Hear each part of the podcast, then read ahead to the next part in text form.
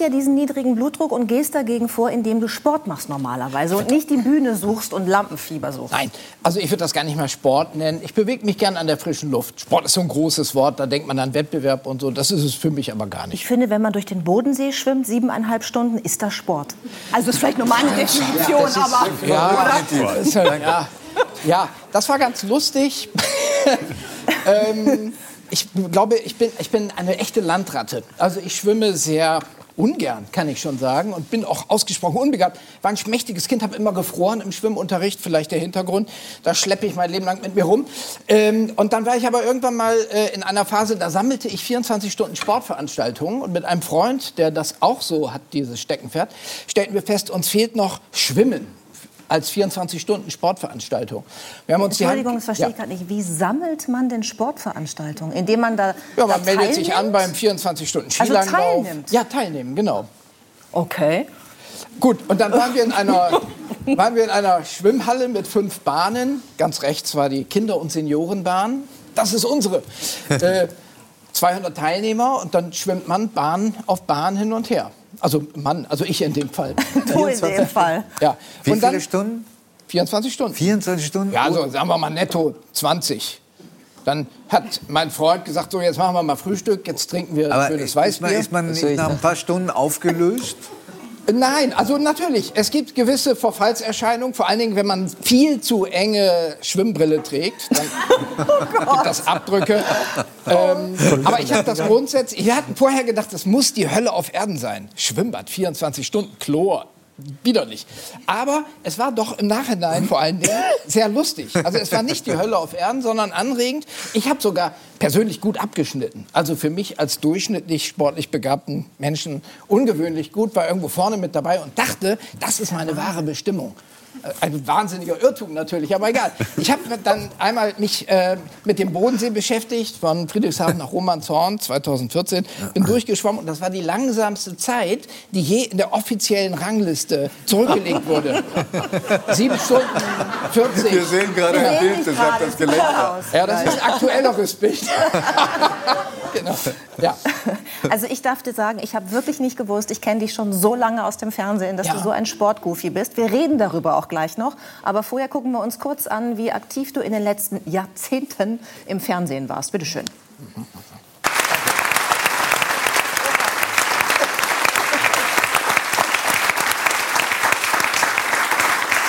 Wir haben es gerade gesehen, haben uns alle noch mal erinnert, das ist Fernsehgeschichte, Humorelite. Wir haben gerade über Eltern gesprochen, über Mütter. Wie haben deine Mütter... deine Mütter. Wie geht denn die Frage weiter? Wir haben deine diversen Mütter und Väter, die ja alle in der Bank gearbeitet haben. Ist richtig. Wie haben die darauf reagiert, dass du diesen Beruf ergriffen hast? Die waren zuerst skeptisch, möchte ich sagen. Mein Vater war FDP-Kreisvorsitzender und dem konnte ich schon sehr früh als Jugendlicher sagen, naja, ihr predigt ja immer Eigenverantwortung, jetzt lasst mich mal einfach machen. Und damit war die Berufswahl mir überlassen. Also das rechne ich ihm hoch an, dass er mich da ernst genommen hat. Und wirklich für Entspannung sorgte aber erst die erste Frage eines Nachbarn nach einem Autogramm. Also da war dann klar, irgendwie hat er es geschafft mit dem, was er da macht. Ja. Mhm. Ich frage auch deshalb nach deinen Eltern, nach deinen Müttern, weil du deiner Mutter das neue Buch gewidmet hast. Genau. Wo es ums Wandern geht. Richtig. Weil du nämlich auch als Kind mit ihr und mit deinem Vater Wandererlebnisse hattest. Wir waren viel wandern. Ja. Fangen wir mit deiner Mutter an. Ja. Du warst mit ihr im Watt. Oh, eine meiner frühesten Kindheitserinnerungen. Vor Bensersiel, eventuell auch Cuxhaven. Ich weiß es nicht mehr, ich war zu klein. Es muss ein großer Priel durchquert werden. Es ist ablaufend Wasser. Meine Mutter gerät leicht in Panik, versucht hier durchs Wasser zu kommen oder dort. Ich bin oben auf ihren Schultern, kralle mich an ihren Haaren fest und habe Angstgefühle, die jetzt fast den Satz weitergeführt, die mich bis heute beschleichen, wenn ich sie sehe. Das stimmt aber überhaupt gar nicht. Na, Gott sei Dank nicht. Aber das war ein spektakulärer Einstieg ins Thema Wandern bei ihr. Also für manche Leute ist ja dieses Wandern mit Eltern etwas furchtbar langweilig, peinigendes. Ich kann mich eigentlich nur an spektakuläre Dramatik erinnern, an lebensbedrohliche Situationen, auch mit meiner Mama oder mit meinem Vater. Also für mich war das immer, ich wusste, oh, jetzt geht's, oh, wir gehen wandern, um Himmels Willen. Ja, ja, also im Wachs warst du in Lebensgefahr und mit deinem Vater bei einer Wanderung warst du auch in Lebensgefahr, weil ihr wart im Moor und du wärst halt fast ertrunken in so einem Moorloch. Richtig. Das war vielleicht das erste Aufkeimen der Pubertät bei mir. Ich war aber 11, 12 Jahre alt vielleicht. So ein Trailer auf die Pubertät. Mein Vater steht an einem Moorloch und doziert, wer hier hineinfällt, kommt alleine nicht wieder raus. Ich glaubte ihm womöglich nicht oder wollte ihm zeigen, dass ich das nicht mehr alles vorbehaltlos hinnehme, was er mir so doziert. Stieg hinein und steckte drin. Und mein Vater reichte mir seinen Wanderstock und zog mich dann wieder raus, glücklicherweise. Ja. Mögen deine Eltern dich? Ja. Durchaus.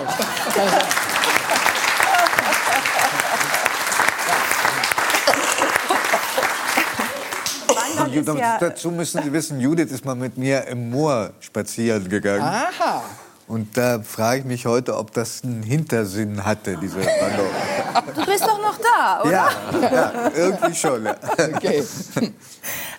Du hast jetzt ein Buch geschrieben über das Wandern, weil diese Erlebnisse dich offenbar nicht nachhaltig abgeschreckt haben, das mit dem Wandern zu versuchen. Das ist ja auch ein richtiger Trend im Moment. Wir haben ja vorhin über Social Media gesprochen. Da heißt es natürlich Hiking. Ja. Ja, und man influenzt in diesem Bereich, schick angezogen, mit Wandersachen. Was ist deine Motivation, jetzt noch wandern zu gehen? Ja, jetzt mit so einem Printmedium wie Buch ist das jetzt so als Influencer so eine Sache. Ja. Aber das Wandern ist also so ein roter Faden, der sich durch mein Leben zieht. Also ich will es gar nicht. Auch Wandern ist schon wieder so ein Großbegriff. Also das zu Fuß zur Arbeit gehen, schon zur Schule. Grundschule ging es schon los. Der Gang um den Pudding, wie wir in Oldenburg zu sagen pflegten, oder vielleicht sagt man es ja immer noch, der Schaufensterbummel, meiner Meinung nach eine aussterbende Disziplin. Leute bestellen immer mehr im Internet, womöglich gibt es zukünftig nur noch so Scheinschaufenster. Da sieht man die Sachen und dann gibt man so einen QR-Code, kann man nach Hause nehmen und dann bestellt man zu Hause. Ja. Ach, das gibt's schon? Das gibt's schon. Ach so. Ich muss mein Buch aufschreiben. Zu spät, nicht in Oldenburg. Genau. Ja, also alles, was mit den eigenen Füßen und dem Unterwegssein zusammenhängt, da habe ich mich lebenslang mit beschäftigt und auch viele, ich will mal sagen, experimentelle Wanderungen durchgeführt. Ja, ich wollte nämlich gerade sagen, dass nun mal eben um Pudding gehen und in Oldenburg und so war es ja nicht. Wir haben Bilder, wo du auf die Zugspitze gegangen bist. Die würde ich jetzt gerne mal zeigen. Und man achte auf seinen Gang. Vielleicht fällt Ihnen da was auf? Stackst so ein bisschen. Kann man das überhaupt erkennen? Ja, ich finde doch schon, das ist so ein bisschen so wie auf rohen Eiern. Das sind Stöckelschuhe. Genau, das sind Stöckelschuhe, sagst du so nebenbei. Was? Du bist auf High Heels auf die Zugspitze gegangen. Nein, ich bin nicht ganz oben angekommen, weil ich weiß, was du hier hast. Ich wollte es nur mal so zeigen. Weil der Stöckel abbrach. Du bist in diesen Schuhen auf die Zugspitze gegangen. Ja, ich war nicht ganz oben, sondern hinter der Knorrhütte war Schluss. Weil der Stöckel abbrach, aber dieses Jahr wird es nichts mehr. Aber das ist so ein Lebensthema von mir. Eines Tages bin ich auf der Zugspitze. Es warten schon wieder 2 Paare, fabrikneu, darauf von mir begangen zu werden. Warum? Ja, genau. Was ist der Sinn? Das ist jetzt die schwerste Frage von allen. Ja. Warum? Also man kann warum? Man kann natürlich irgendwo in exotische Gegenden fahren und bisher nie gesehene Landschaften auf normalem Schuhwerk unter die Hufe nehmen und dann dort betrachten. Oder man zieht sich halt mal ganz andere Schuhe an. Und dann wird ja auch der vorher eher unspektakuläre Weg zu etwas Sensationellem. Also so kann man auf sehr einfache Weise Abenteuer erleben.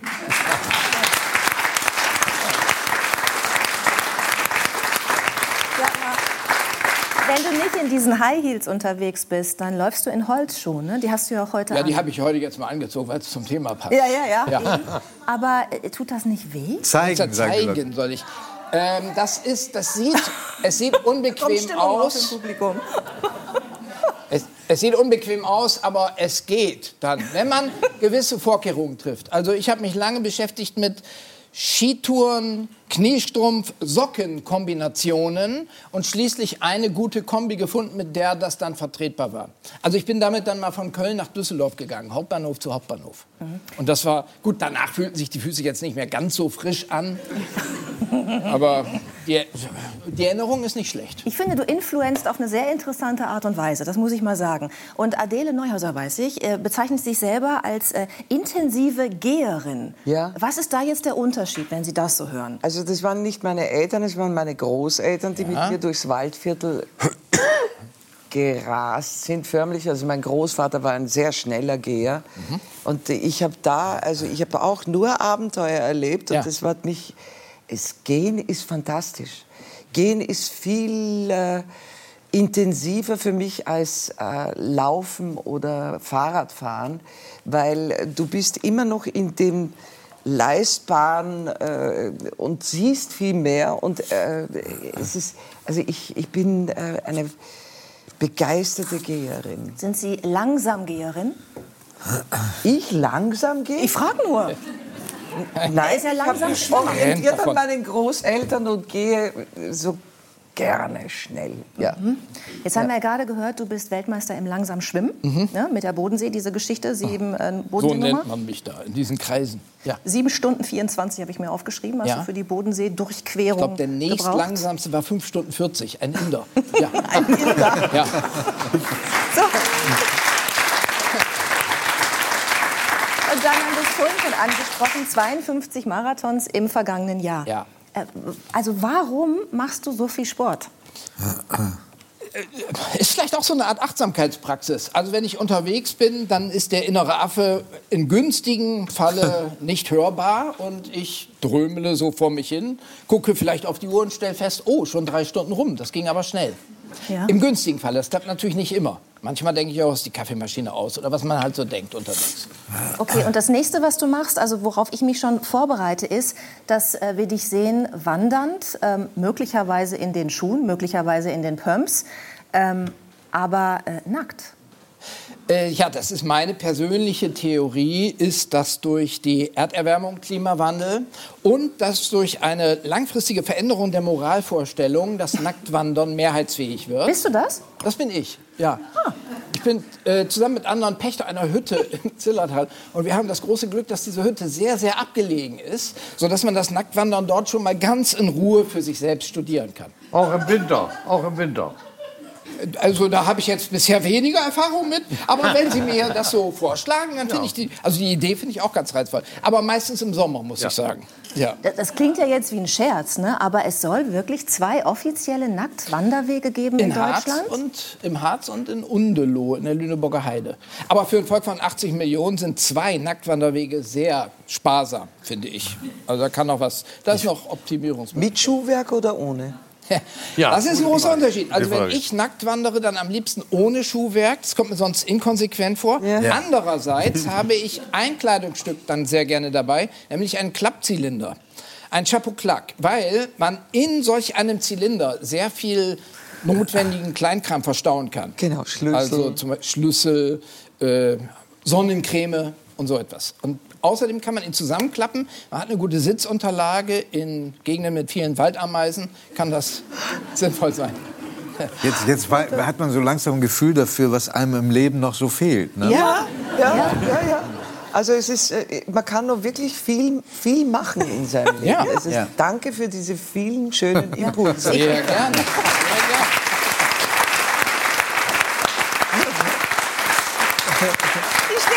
Gerade vor, man geht so durch die Lüneburger Heide, will Schäfchen sehen, da kommt Wigald Boning nackt mit Zylinder und runter mit den Klamotten und weitergehen. Oder? Das ist gar nicht ausgeschlossen. Ja, sicher. In der Tat. Ja, es spricht nichts dagegen. Also, das stimmt, es spricht eigentlich nichts dagegen. Wir müssen noch einmal über die Schuhe sprechen, weil du bist auch manchmal ganz ohne Schuhe unterwegs. Und du sagst ja auch, und das finde ich interessant, Adele, dass das eigentlich das echte Abenteuer ist. Einfach mal ganz normal durch die Stadt zu gehen. Also man hat was an, man hat auch keinen Zylinder auf, aber man hat untenrum nichts an. Also das kann ich jetzt aus eigener Erfahrung jedem, der den Eindruck hat, der ist so ein bisschen lebensmüde, das Leben taugt nicht, ich habe alles durch, ich habe alles schon mal gemacht. Ganz einfache Empfehlungen. Im Sommer oder im Frühling, wir wollen ja mal klein anfangen, im Frühling einfach mal die Schuhe weglassen. Und da wird auch der altbekannte Gang ganz unwillkürlich zu etwas ganz Neuem, weil man ja aufpassen muss auf die Steine, auf die man tritt, was vertragen die Füße so, wie lange dauert das, bis die Lederhaut so ausgeprägt ist, dass man auch mal durch die Parkwege gehen kann. Also das ist ein ganzer Kosmos, der sich da auftut. Gesund ist es nebenbei auch noch, aber da geht es mir gar nicht drum, sondern mir geht es immer darum, interessante Abenteuer zu erleben. Deine Frau macht da mit, ne? Ja, also sie ist auch begeisterte Barfußläuferin. Ich glaube, da hat sie mich sogar inspiriert. Und da haben wir mal zusammen, ich hatte beruflich in Paris zu tun, hatte dann einen Auftritt und das war sehr lustig, weil das in so einer Barfußphase war. Und man wird ja auch in Deutschland schon ein bisschen komisch angeguckt, wenn man barfuß zu und vermeintlich unpassenden Gelegenheiten erscheint. In Paris ist das noch was ganz anderes, die Hauptstadt der Mode. Wenn man barfuß auf im Maison de la Literatur auf der Bühne steht, dann wird einfach nur partout mit dem Kopf geschüttelt. Diese verrückten Deutschen. Und machen, ja, sofort die verrückten Deutschen, oder? Aber Wigald, machen Sie anschließend irgendwas mit den Füßen oder nehmen Sie den Originalzustand auch mit ins Bett zum Beispiel? Ich habe die da gewaschen, muss ich gestehen. Okay. Ja. Was aber nicht selbstverständlich ist. Keine Ahnung, ich habe es zunächst mal natürlich bleiben lassen. Die Wascherei ist ja, frisst ja auch viel Zeit. Aber dann stellte ich fest, dass die Bettwäsche doch sehr stark darunter leidet. Okay. Ja. Und seine Frau macht ja auch mit. Es ist ja eine gemeinsame Leidenschaft. Genau. So, ich finde es interessant, diesen Tipp zu sagen, wenn man jetzt nicht in Urlaub fährt, wenn man einfach irgendwie sagt, man bleibt zu Hause, einfach mal Schuhe ausziehen. Mhm. Ich stehe gern barfuß im Beet. Man geht einfach mal um den Block, geht mal einkaufen barfuß.